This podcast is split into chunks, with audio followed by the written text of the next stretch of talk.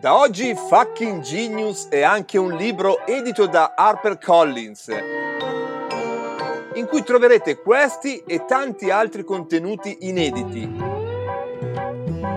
Perché con Storie Libere e HarperCollins si legge e si ascolta.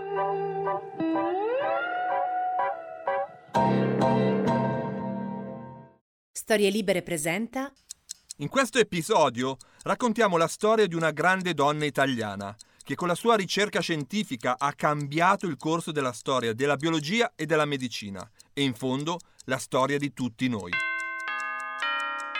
Dopo aver raccontato le avventure scientifiche di Guglielmo Marconi e di Enrico Fermi, oggi incontriamo un altro premio Nobel scientifico italiano, ma soprattutto faremo la conoscenza di una personalità forte, luminosa, un esempio unico di umiltà, lungimiranza, impegno scientifico e sociale. Dobbiamo dirlo, le storie di genialità femminili valgono doppio. Infatti, oltre a combattere contro gli ostacoli delle grandi sfide intellettuali, le donne hanno dovuto, e ahimè devono, anche combattere contro l'ostilità di una cultura maschiocentrica che spesso ha dissuaso e dissuade le donne dall'intraprendere carriere innovative e di avanguardia, specie in ambito scientifico. Lo abbiamo scoperto nella storia dell'affascinante Marie Curie e in quella di Ada Lovelace, quanto sia difficile fare scienza e innovazione per le donne. Per questo le biografie geniali al femminile sono doppiamente, fottutamente geniali. Oggi parliamo di una donna talentuosa e innovativa, ma allo stesso tempo elegante e piena di grazia. La prima e unica donna italiana a vincere un premio Nobel scientifico, la prima ad entrare a far parte dell'Accademia Pontificia.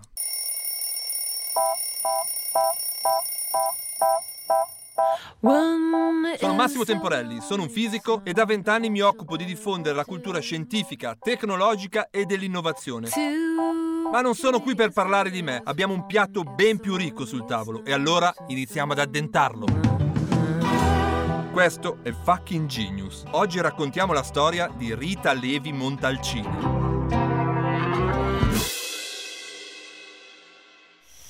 Capitolo 1 Le donne nella scienza, la versione di Rita.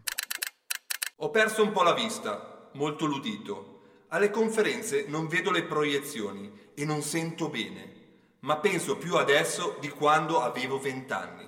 Il corpo faccia quello che vuole. Io non sono il corpo, io sono la mente. Che bellezza, che potenza, che lucidità. Così si esprimeva Rita Levi Montalcini nel 2009, all'età di 100 anni, durante un'intervista rilasciata allo scrittore Paolo Giordano per la rivista Wired Italia. Rita Levi Montalcini è sempre stata ironica e lucida, estremamente lucida, specialmente sulla condizione delle donne nella scienza.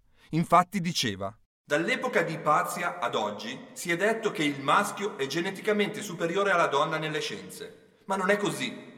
Geneticamente uomo e donna sono identici. Non lo sono dal punto di vista epigenetico, di formazione cioè, perché lo sviluppo della donna è stato volontariamente bloccato. Nel mio libro Le tue antenate presento 70 casi di donne genio, a partire da Ipazia. È vero, sono poche, ma nel passato la cultura era accessibile solo a una ristretta elite e alle donne ebree perché tra gli ebrei la cultura era così amata che superava la differenza di sesso. In tanti, e soprattutto in tante, mi chiedono di raccontare qui su Fucking Genius più storie di grandi donne. Donne che con la loro intelligenza e il loro genio hanno cambiato il mondo. Purtroppo però non posso fare altro che sottoscrivere quello che ha dichiarato la Montalcini. La storia ha penalizzato le donne spesso estromettendole dalle grandi avventure scientifiche. Solo negli ultimi 50 anni hanno avuto quasi le stesse opportunità degli uomini. Pensate che solo nel Novecento le donne hanno avuto pieno accesso alla formazione superiore e alle università e poi, di conseguenza, al mondo della ricerca. E spesso, comunque, per accedervi e per viverci, hanno dovuto combattere contro modelli culturali ottusi e miopi, come abbiamo visto per Marie Curie e come scopriremo anche nella biografia di Rita Levi Montalcini. Per capirci, ecco alcuni dati riguardanti il nostro paese. Anche se le prime donne laureate in materie scientifiche in Italia risalgono al 1881, parliamo di Evangelina Bottero Pagano e Carolina Magistrelli, dobbiamo registrare che ancora nel 1900, nel nostro paese, erano solo 250 le donne iscritte all'università. E se passiamo dalle materie scientifiche a quelle tecniche, scopriamo che la prima donna italiana a conseguire la laurea in ingegneria è stata Emma Strada correva l'anno 1905. Se poi analizziamo il mondo della ricerca, la statistica è ancora più deludente, come mi ha spiegato Fabiola Gianotti, direttrice del CERN e una delle donne più influenti nella scienza contemporanea, in un'intervista nel febbraio del 2019. Oggi al CERN eh, le donne scienziato sono circa il 18%.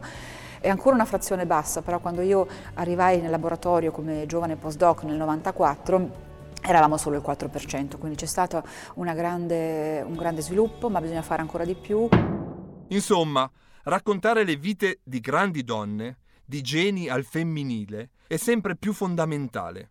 Le loro storie hanno il compito di dare coraggio e di dimostrare che nella scienza, così come in altri settori, le donne hanno pari abilità e possono raggiungere livelli di grandissima eccellenza. È solo una questione di statistica.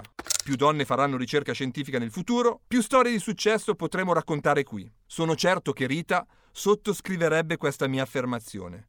Ma ora è tempo di raccontare la sua storia. Capitolo 2. La famiglia perfetta. Dedichiamo qualche minuto per raccontare l'infanzia e i primi anni di vita di questa straordinaria scienziata, perché spesso le caratteristiche dei grandi innovatori emergono fin dalla loro più tenera età. Rita Levi Montalcini non fa eccezione a questa regola. Rita Levi Montalcini nacque a Torino il 22 aprile 1909 insieme alla sorella gemella Paola, a cui resterà sempre molto affezionata e che diventerà una famosa pittrice. È stata davvero una grande artista e una donna dalle grandi capacità, non solo intellettuali, ma anche umane. L'ho sempre adorata dal giorno in cui siamo nate fino a quando il suo polso si è fermato sotto la mia mano il 29 settembre 2000. Oltre a Paola, Rita aveva altri due fratelli, Gino e Anna, rispettivamente di 7 e 5 anni più grandi di lei. Il padre Adamo Levi era un ingegnere e la madre Adele Montalcini una pittrice, entrambi ebrei non ortodossi, Così Rita crebbe in una famiglia molto colta, tra scienza e arte.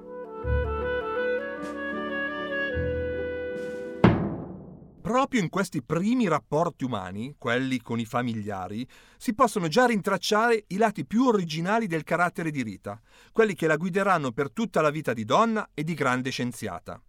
Rita amava la sua famiglia, con i fratelli e i genitori c'era grande empatia in particolare amava ed ammirava il padre, ma con lui svilupperà una sorta di conflitto, pacifico ma radicale. In quell'epoca, nonostante la sua famiglia fosse molto colta e liberale, il ruolo della donna era relegato a quello di madre e moglie. Anche Adamo Levi pensava così per le sue figlie. E questo non andava giù a Rita, che non perdeva occasione per dissentire con questa visione del mondo che definiva vittoriana e antiquata. Alla mia scelta di voler studiare, mio padre obiettava che per una donna non era necessario essere un professore, ma io mi sono opposta, volevo essere libera nella mia scelta. Come sappiamo, alla fine Rita ottenne quello che desiderava, per fortuna nostra e dell'intera umanità. Nonostante questo rapporto conflittuale con il padre, Rita crebbe e si formò in un ambiente positivo e pieno di stimoli, come lei stessa conferma nella sua biografia. La mancanza di complessi una notevole tenacia nel perseguire la strada che ritenevo giusta e la noncuranza per le difficoltà che avrei incontrato nella realizzazione dei miei progetti, lati del carattere che credo di aver ereditato da mio padre, mi hanno enormemente aiutata a far fronte agli anni difficili della vita. A mio padre, come a mia madre, debbo la disposizione a considerare con simpatia il prossimo, la mancanza di animosità e una naturale tendenza a interpretare fatti e persone dal lato più favorevole.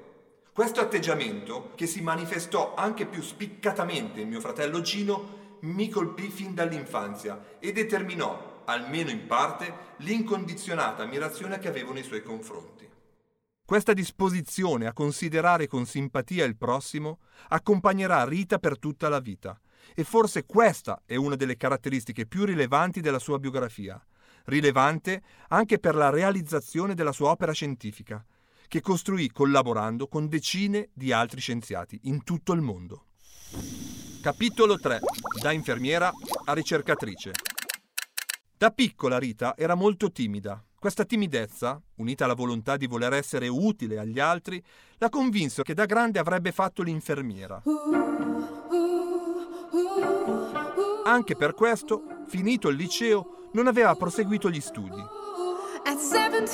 Terminato a 17 anni con Paola il liceo, lei si dedicò a tempo pieno alla pittura. Io navigavo nel buio e cercavo di riempire il vuoto delle mie giornate leggendo. Fu un tragico evento a fornirmi il filo d'Arianna. Infatti, quando aveva 20 anni, la morte della governante di famiglia, a cui Rita era molto affezionata, la convinse ad iscriversi a medicina per acquistare le competenze che le avrebbero permesso di non restare mai più impotente davanti ad eventi come quello. Come abbiamo già detto, il padre inizialmente si oppose a questa scelta, ma l'insistenza e la tenacia di Rita alla fine ebbero la meglio. Se questo è veramente il tuo desiderio, non te lo impedisco, anche se ho molti dubbi sulla tua scelta. E così, nel settembre del 1930, all'età di 21 anni, insieme alla cugina Eugenia, Rita si iscrisse e iniziò a frequentare la facoltà di medicina di Torino. Qui entrò in contatto con il professore di istologia Giuseppe Levi, che diventerà suo maestro, ma soprattutto con un gruppo di allievi davvero straordinario, di cui due, come lei, diventeranno premi Nobel per la medicina, Salvatore Luria e Renato Dulbecco. Come abbiamo fatto per altri fottuti geni, ancora una volta vogliamo sottolineare come l'emergere del genio sia il risultato dell'incontro positivo tra il contesto e la personalità. Non esiste il genio isolato, il solitario sulla montagna che meditando arriva alle verità assolute. Il sapere, ma anche la genialità, sono costruzioni collettive. Lo diciamo sempre e lo diremo sempre. Non sarebbe esistito Steve Jobs senza la Silicon Valley. Non avremmo avuto Edison o Ford senza la East Coast della seconda rivoluzione industriale. E neppure Albert Einstein senza la crisi della fisica dell'inizio del XX secolo, o Leonardo da Vinci senza il Rinascimento italiano. Nessuno si sottrae a questa regola, nemmeno Rita Levi Montalcini. È davvero affascinante notare che una situazione come quella che si stava verificando a Torino nella facoltà di medicina si stava verificando pari pari a Roma, alla facoltà di fisica in via Panisperna, dove intorno al giovanissimo professor Enrico Fermi da qualche anno si era formato un gruppo di fisici nucleari che avrebbero cambiato la storia della fisica. Le analogie tra questi due gruppi sono davvero impressionanti. Oltre alla qualità dei risultati ottenuti, oltre ai premi Nobel, copiosi per entrambi, quello che li unì in sorte fu soprattutto il loro rapporto conflittuale con il regime fascista, che purtroppo porterà alla diaspora di questi ricercatori. Molti di loro, come sappiamo, continuarono la loro carriera in giro per il mondo e in particolare negli Stati Uniti d'America, come il caso di Rita Levi Montalcini ma non è ancora il tempo di parlarne. Torniamo alla facoltà di medicina di Torino, a metà degli anni 30.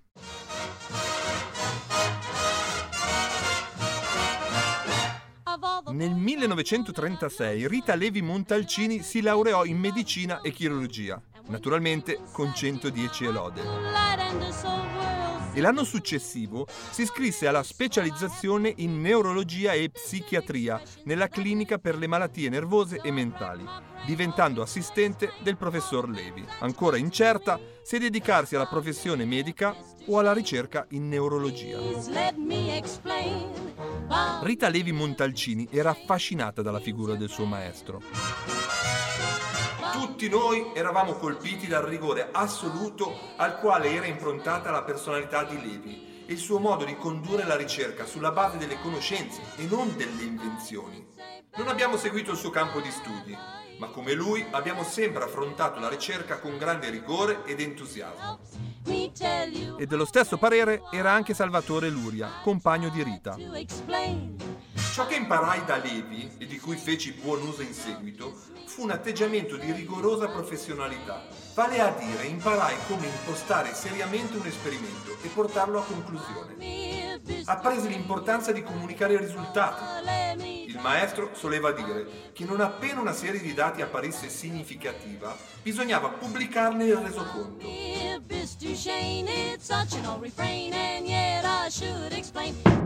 In quegli anni di specializzazione, Rita Levi Montalcini iniziò una ricerca all'avanguardia che segnò il suo impegno come ricercatrice per tutta la vita.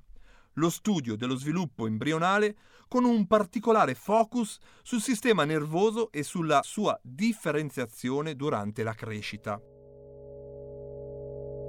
Il sistema nervoso periferico e quello centrale, il cervello, all'epoca era un argomento di super avanguardia, poco studiato dalla medicina e dalla biologia, proprio perché l'importanza quasi sacra e fondante di questo insieme incredibile di cellule ha sempre creato soggezione nella maggior parte degli scienziati. Rita Levi Montalcini, invece, ci si buttò con entusiasmo e caparbietà. Quello Fu un periodo di grande felicità e pienezza per la grande scienziata, ma poi, come nelle più belle favole, piombò nella sua vita un evento che scombussolò tutto, segnandola per sempre. Nei riguardi della politica interna, il problema di scottante attualità è quello razziale. Nell'estate del 1938 il partito fascista annunciava le leggi razziali. Rita Levi Montalcini, così come Dulbecco e Luria, essendo ebrei, dovettero obbligatoriamente abbandonare l'università e le loro ricerche. Noi adotteremo le soluzioni necessarie. La stessa cosa succedeva a Roma per il gruppo di Fermi. Molti scienziati in quegli anni scapparono dall'Italia e anche Rita, nella primavera del 1939, decise di espatriare, raggiungendo il Belgio, dove a Bruxelles avrebbe potuto continuare le sue straordinarie ricerche. Capitolo 4 Clandestinità e genialità a Bruxelles, Rita Levi Montalcini venne ospitata per qualche mese nel laboratorio del ricercatore amico Léon Lauruel.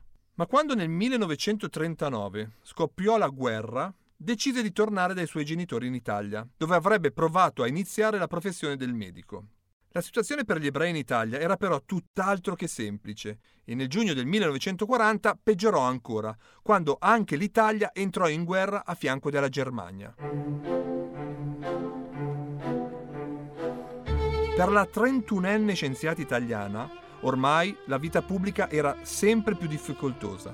Una situazione così avrebbe portato alla depressione chiunque, ma per fortuna un suo vecchio compagno di università, conscio delle sue grandi capacità di scienziata e dell'importanza della sua ricerca sul sistema nervoso, la stimolò a non abbattersi e le propose di continuare le sue straordinarie ricerche in autonomia.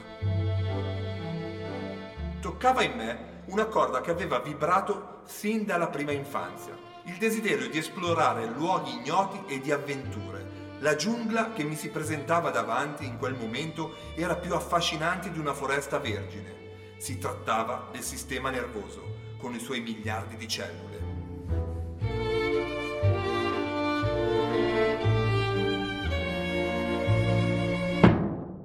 Fu così che, come spesso è capitato nella storia dei nostri fottuti geni, proprio nel pieno delle difficoltà, Rita Levi Montalcini reagì e tornò a fare ricerca, allestendo un piccolo ma funzionale laboratorio nella sua camera da letto, nella casa dei genitori. In effetti, dopo dieci anni di studio e di ricerca, Rita Levi Montalcini era ormai scientificamente autonoma sapeva costruirsi gli strumenti e con le sue abilità manuali poteva svolgere operazioni di microchirurgia sui campioni biologici. Dal suo maestro poi aveva imparato la tecnica della colorazione con l'argento, nota come metodo di Golgi, che le permetteva di visualizzare le complesse e ramificate strutture del tessuto nervoso. Insomma, Rita Levi Montalcini poteva davvero svolgere una ricerca indipendente. Enrica Battifoglia, nel suo bellissimo libro dedicato alla grande scienziata italiana, recentemente pubblicato da Eupli, descrive minuziosamente questo straordinario laboratorio. Di fronte al letto, Rita aveva sistemato il contenitore in cui conservare i campioni del tessuto nervoso. Accanto c'era un piccolo termostato a circolazione d'aria, trasformato in un'incubatrice più che accettabile. E poi un secondo termostato, ad alta temperatura, per trattare con la paraffina gli embrioni che in seguito venivano colorati con l'argento. Su una terza parete, sotto una finestra che affacciava su un balcone, aveva allestito il tavolo operatorio. Consisteva in una cassetta di vetro che le aveva costruito il fratello Gino, una sorta di cappa a temperatura controllata da collocare sotto il microscopio e con due aperture circolari nelle quali infilare le braccia per fare esperimenti. Fra il tavolo operatorio e il letto c'erano altri due piccoli tavoli. Su uno era collocato il microtomo, con il quale gli embrioni, preparati nella paraffina e colorati con l'argento, venivano tagliati in sezioni sottilissime. Poi posti sui vetrini e osservati con il microscopio, che si trovava sul secondo tavolo.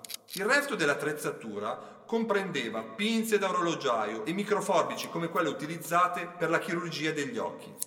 Rita era munita anche di comuni aghi da cucito che, utilizzando una pietra molare, aveva trasformato in minuscoli bisturi e in spatole, e ancora di un corredo di contenitori di vetro e reagenti, che non differiva da quello che sarebbe stato registrato a un ricercatore del secolo scorso. Anche i campioni biologici da esaminare erano abbastanza semplici da reperire. Infatti, Rita Levi Montalcini aveva deciso di lavorare sugli embrioni di pollo, ovvero sulle uova di gallina fecondate.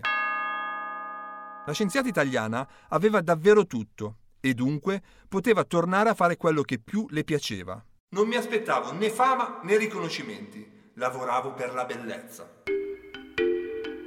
Nell'agosto del 1941, nel piccolo e intimo laboratorio di Rita Levi Montalcini, iniziò a lavorare anche il suo vecchio maestro Giuseppe Levi anche lui di ritorno da un'esperienza all'estero e anche lui non ammesso, in quanto ebreo, all'interno del sistema universitario italiano. Con mio grande orgoglio diventò il mio primo e unico assistente, disse qualche decennio dopo la scienziata. In quel piccolo laboratorio improvvisato, i due scienziati indagavano nel profondo tutte le dinamiche dello sviluppo dei centri nervosi nell'embrione del pollo, cercando di capire come si sviluppavano, come crescevano e come si differenziavano i vari nervi nell'embrione via via che cresceva. I due scienziati provarono a menomare le zone in formazione che avrebbero dato vita agli arti del pollo e si accorsero che le fibre nervose dell'embrione si sviluppavano normalmente ma non appena raggiungevano il moncone dell'arto cominciavano a degenerare fino a morire. All'epoca si pensava che i nervi avessero tutte le informazioni per crescere racchiuse all'interno delle loro cellule. Quindi, quel comportamento di crescita, che sembrava ricevere informazioni anche dall'ambiente esterno, risultava anomalo. I bravi scienziati si accendono davanti alle anomalie e alle ambiguità. E così fu anche per Rita Levi Montalcini e Giuseppe Levi. I due capirono che qualcosa di grosso si nascondeva dietro quel fenomeno. Ancora una volta però il destino tirò un brutto scherzo alla grande scienziata. Nel 1941 a Torino iniziarono i bombardamenti e Rita Levi Montalcini decise di lasciare la città per andare a vivere nella campagna dell'Astigiano. Naturalmente portandosi dietro tutti i suoi strumenti. Con le mie idee era tutto ciò che possedevo dirà qualche decennio più tardi, rievocando quei momenti tragici. Nonostante il disagio di quel trasferimento, Rita, come al solito, cercò di trovare i lati positivi di questa vicenda. La sua vita proseguiva, così come la sua ricerca scientifica. In più, per la prima volta, era immersa in un ambiente rurale che la stimolava a lavorare meglio. Il fatto di osservare per la prima volta i fenomeni naturali, ignorati da chi vive in città, come il risveglio della natura in primavera, mi rallegrava e stimolava nello studio del sistema nervoso in via di sviluppo ed esso mi appariva in una luce diversa da come lo conoscevo attraverso i libri di neuroanatomia. Frequentemente Rita tornava a Torino per incontrare gli amici e per scrivere con Giuseppe Levi di quello che stava osservando nel suo laboratorio improvvisato e clandestino. La pubblicazione in Italia era loro negata e dunque un compendio di quanto aveva osservato venne spedito e poi pubblicato sulla rivista belga Archives de Biologie. Purtroppo la situazione peggiorò nuovamente. Infatti nel 1943 l'esercito tedesco invase il nord Italia e la famiglia di Levi Montalcini iniziò un avventuroso viaggio verso sud che si concluse a Firenze, dove vennero ospitati da una famiglia di amici.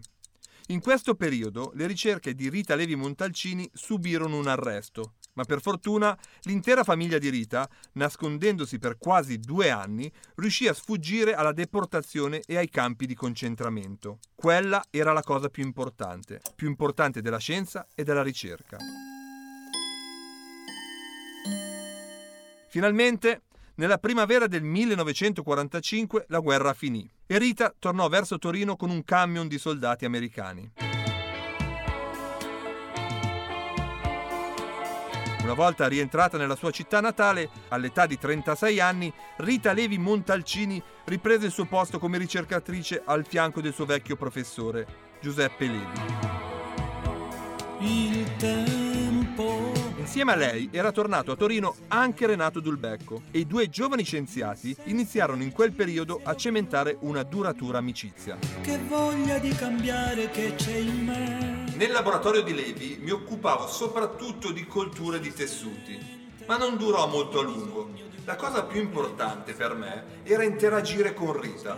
Diventammo amici e parlavamo continuamente del futuro, di che cosa avremmo fatto, di quello che sarebbe accaduto segnali di vita nei.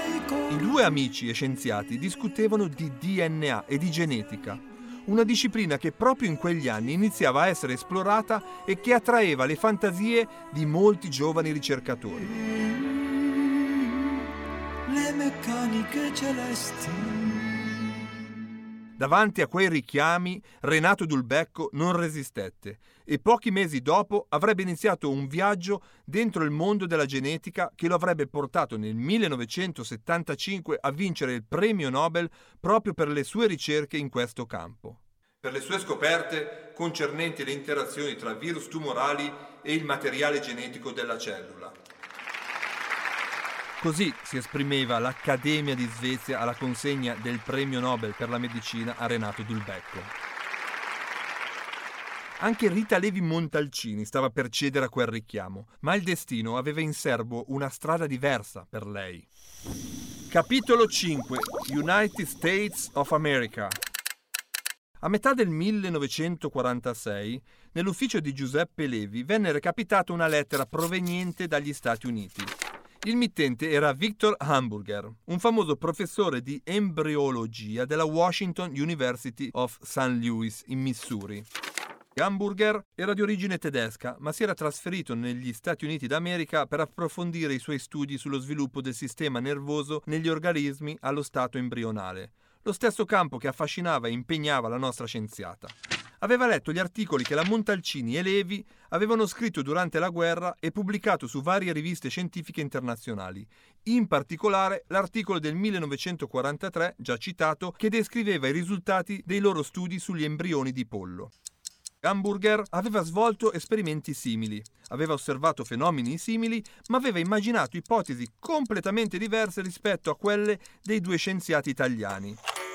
Così scriveva il professore tedesco rispetto alla teoria della Montalcini.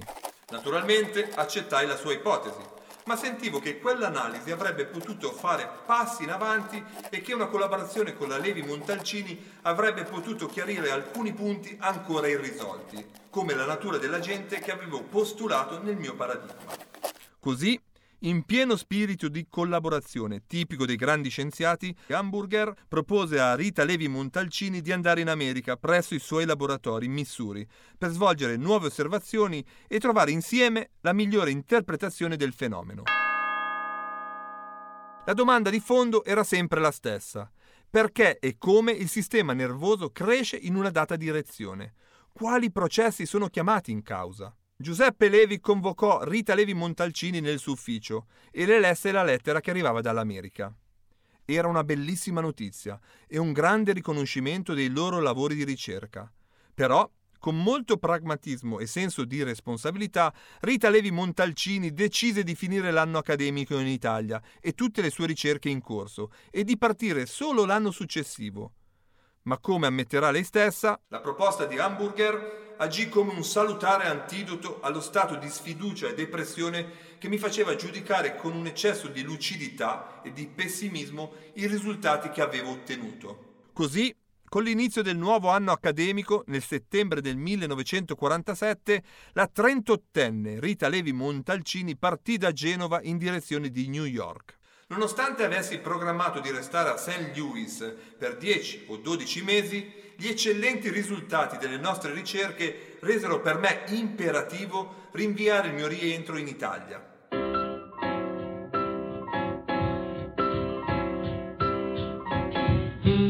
Come scopriremo e come forse già sapete, quel rinvio la terrà negli Stati Uniti per più di vent'anni. Non seppi mai quale fu l'impressione di Hamburger sulla mia persona. La mia fu subito positiva due scienziati non persero tempo e pattuirono subito il loro comune progetto di ricerca, come disse più tardi lo scienziato tedesco. Ci trovammo d'accordo nel ripetere ancora una volta l'esperimento basato sull'eliminazione delle strutture embrionali che avrebbero dato origine alle zampe. Esattamente come aveva fatto Rita Levi Montalcini nell'intimità e nella clandestinità del suo laboratorio casalingo qualche anno prima, i due scienziati iniziarono i loro esperimenti sugli embrioni di pollo.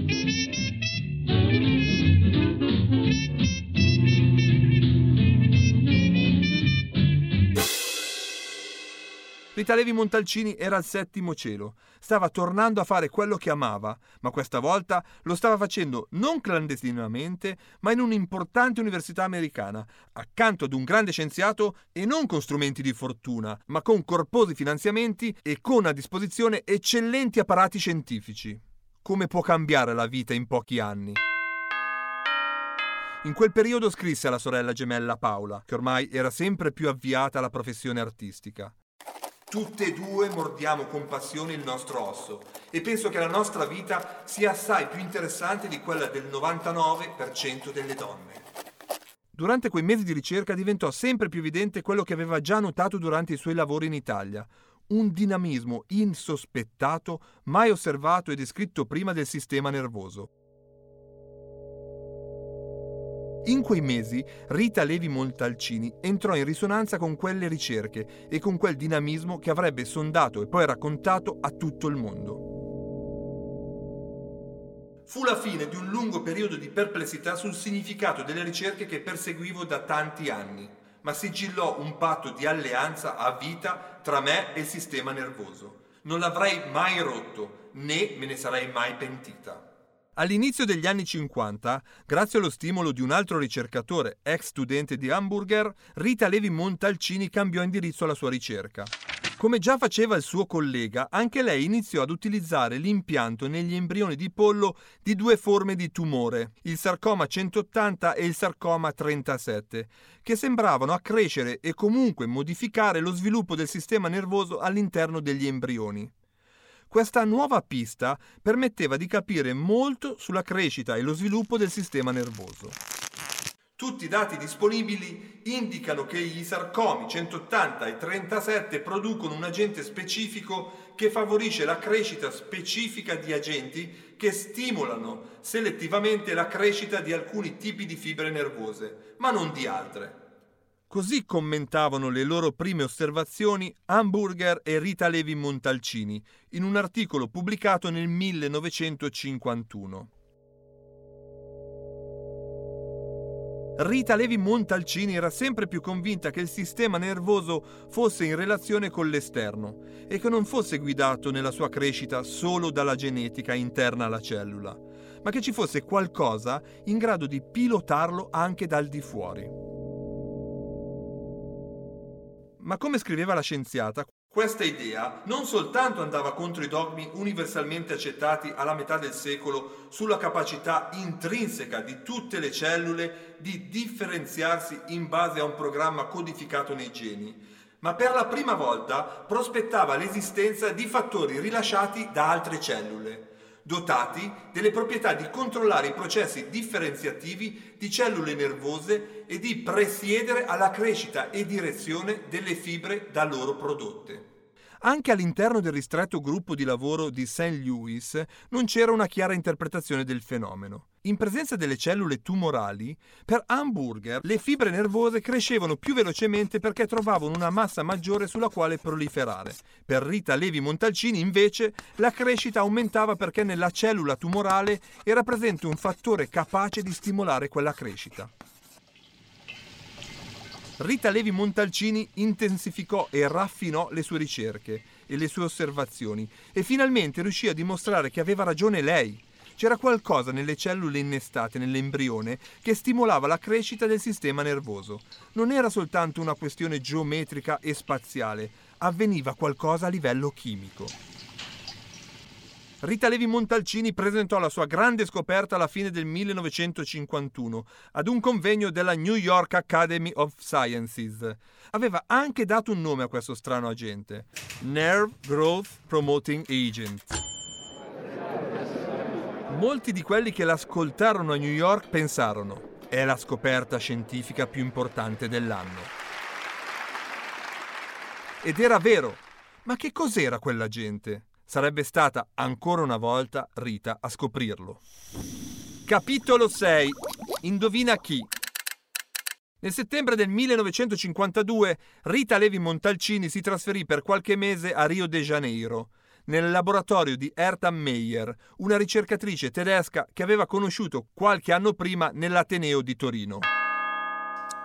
In Brasile, la scienziata italiana svolse nuove ricerche sfruttando le colture in vitro, ovvero colture biologiche in cui le cellule sono coltivate in un ambiente sterile e artificiale e in condizioni chimico-fisiche controllate.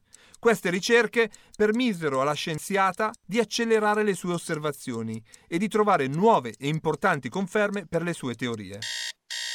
Dopo questa breve parentesi sudamericana, Rita Levi Montalcini tornò in Missouri per quello che sarebbe stato il suo rush finale, quello che la consacrerà come una delle più grandi scienziate della storia.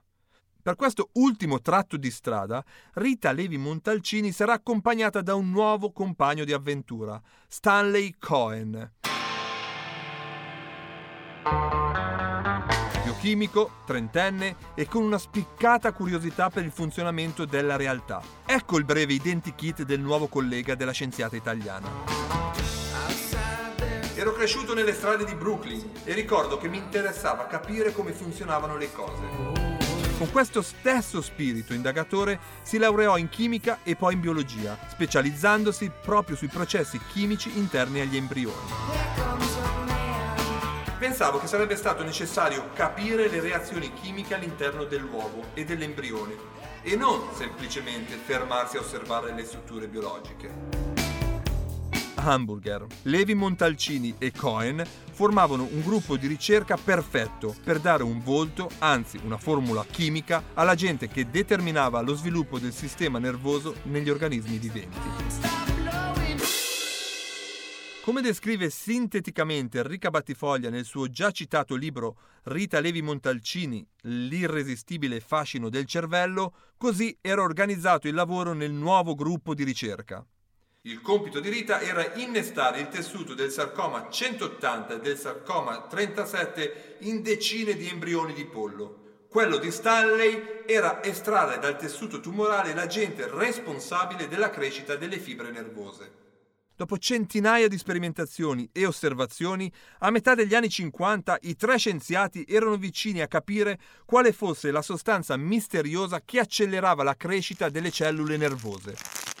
Dopo mesi e mesi di lavoro il cerchio si era ristretto intorno a due possibilità. O era un acido nucleico oppure una proteina. Come spesso capita nella storia della scienza, la serendipity, ovvero quel processo che ci permette di fare grandi scoperte per puro caso, intervenne dando un aiutino ai tre scienziati. Proprio così, avete capito bene. La fortuna gioca molto spesso un ruolo fondamentale anche nella scienza. Ma attenzione, come diceva il grande chimico francese Louis Pasteur, la fortuna favorisce la mente preparata. E qui, addirittura, le menti preparate erano ben tre. Torniamo dunque agli eventi di quei giorni. Un collega dell'Ateneo della Washington University propose al gruppo di Rita Levi Montalcini di trattare i loro campioni con una sostanza estratta dal veleno di un serpente, che si era recentemente scoperto fosse in grado di inibire l'acido nucleico. Se dopo il trattamento l'effetto di accrescimento delle fibre nervose fosse rimasto invariato, avrebbe potuto indicare con sicurezza che la responsabile del fenomeno non era l'acido nucleico, ma bensì una proteina. Durante questo tentativo, Rita Levi Montalcini e Stanley Cohen si accorsero che la sostanza usata non solo manteneva invariato il fenomeno, ma aumentava incredibilmente la produzione di fibre nervose. Qualcosa di anomalo stava succedendo. In un solo giorno, il ganglio aveva prodotto un enorme numero di fibre nervose. Un esame più attento mostrava che la responsabilità di quell'incredibile aumento di produzione nervosa era una proteina che contaminava il siero che usavano per gli esperimenti. Bingo! Insomma, ormai non c'erano più dubbi. Il misterioso agente di crescita era una proteina e venne definitivamente chiamato NGF, fattore di crescita delle cellule nervose. Era il 1959 erano passati 12 anni da quando Rita Levi Montalcini era sbarcata negli Stati Uniti d'America e 6 da quando il suo gruppo di ricerca stava dando la caccia al responsabile che negli embrioni e più in generale negli organismi viventi fa crescere e sviluppare il sistema nervoso. Quella scoperta era fondamentale e così ne parlerà la stessa scienziata qualche anno dopo. Non è azzardato affermare che la scoperta del NGF costituisce un avanzamento nelle nostre conoscenze nel campo biologico paragonabile a quello che si è verificato con l'identificazione del primo ormone e del primo neurotrasmettitore. Insomma, a 50 anni Rita Levi Montalcini poteva davvero dirsi soddisfatta. Quello che aveva compiuto dalla Torino dei primi anni 30 fino al risultato ottenuto allo scadere degli anni 50 negli Stati Uniti d'America era stata una vera e propria maratona di tenacia e genialità. 30 anni incredibili. E quello non era che l'inizio, perché la sua scoperta apriva grandissimi e nuovi orizzonti per la ricerca scientifica. Capitolo 7. Il premio Nobel e l'Italia. La carriera scientifica di Rita Levi Montalcini andò avanti per altri 50 anni, tra mille impegni in laboratorio per portare avanti le sue ricerche sul NGF e mille responsabilità manageriali, didattiche e istituzionali.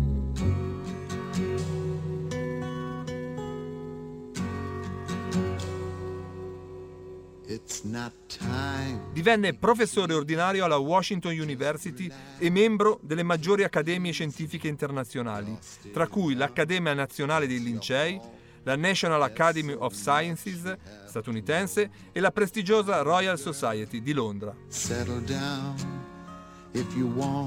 E come abbiamo detto all'inizio, è stata la prima donna ad entrare nella Pontificia Accademia delle Scienze ed è stata inoltre presidente onoraria dell'Associazione Italiana Sclerosi Multipla. Nel 2001 è stata tra i fondatori della Fondazione EBRI, European Brain Research Institute, presso la quale ha proseguito, fino a poco tempo prima di morire, la sua attività di ricerca. Parallelamente alla sua attività scientifica, Rita Levi Montalcini ha profuso un costante e indefesso impegno in campo sociale e politico, creando una fondazione a suo nome per aiutare le donne africane a studiare e diventando nel 2001 senatrice a vita grazie alla nomina di Carlo Azeglio Ciampi. How can I try to explain? When I do, he turns away again. It's always Come se tutto questo non bastasse, Rita Levi Montalcini ha dedicato molte delle sue energie alla divulgazione scientifica, pubblicando praticamente un libro all'anno. Tra le sue opere più belle mi sento di consigliarvi la lettura di Elogio dell'imperfezione del 1987, edito da Baldini e Castoldi. Dr. Stanley Cohen and Dr. Rita Levi Montalcini, on behalf of the no- Nobel Assembly at the Karolinska Institute, I wish to extend our warmest congratulations and I ask you to receive your Nobel Prize in Physiology or Medicine from the hands of His Majesty the King. È inutile dire che nella seconda parte della sua vita il momento più importante fu quello dell'assegnazione del premio Nobel che vinse insieme a Stanley Cohen nel 1986 con una bellissima motivazione, la seguente. La scoperta del NGF all'inizio degli anni 50 è un esempio affascinante di come un osservatore acuto possa estrarre ipotesi valide da un apparente caos.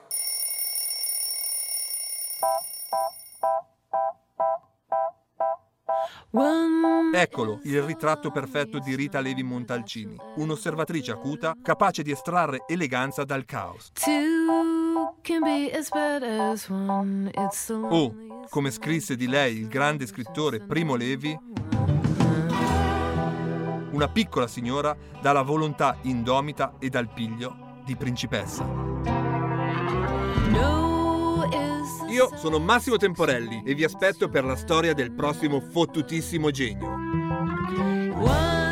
Viva Rita Levi Montalcini e viva Fucking Genius! Vi aspetto qui su storielibere.fm.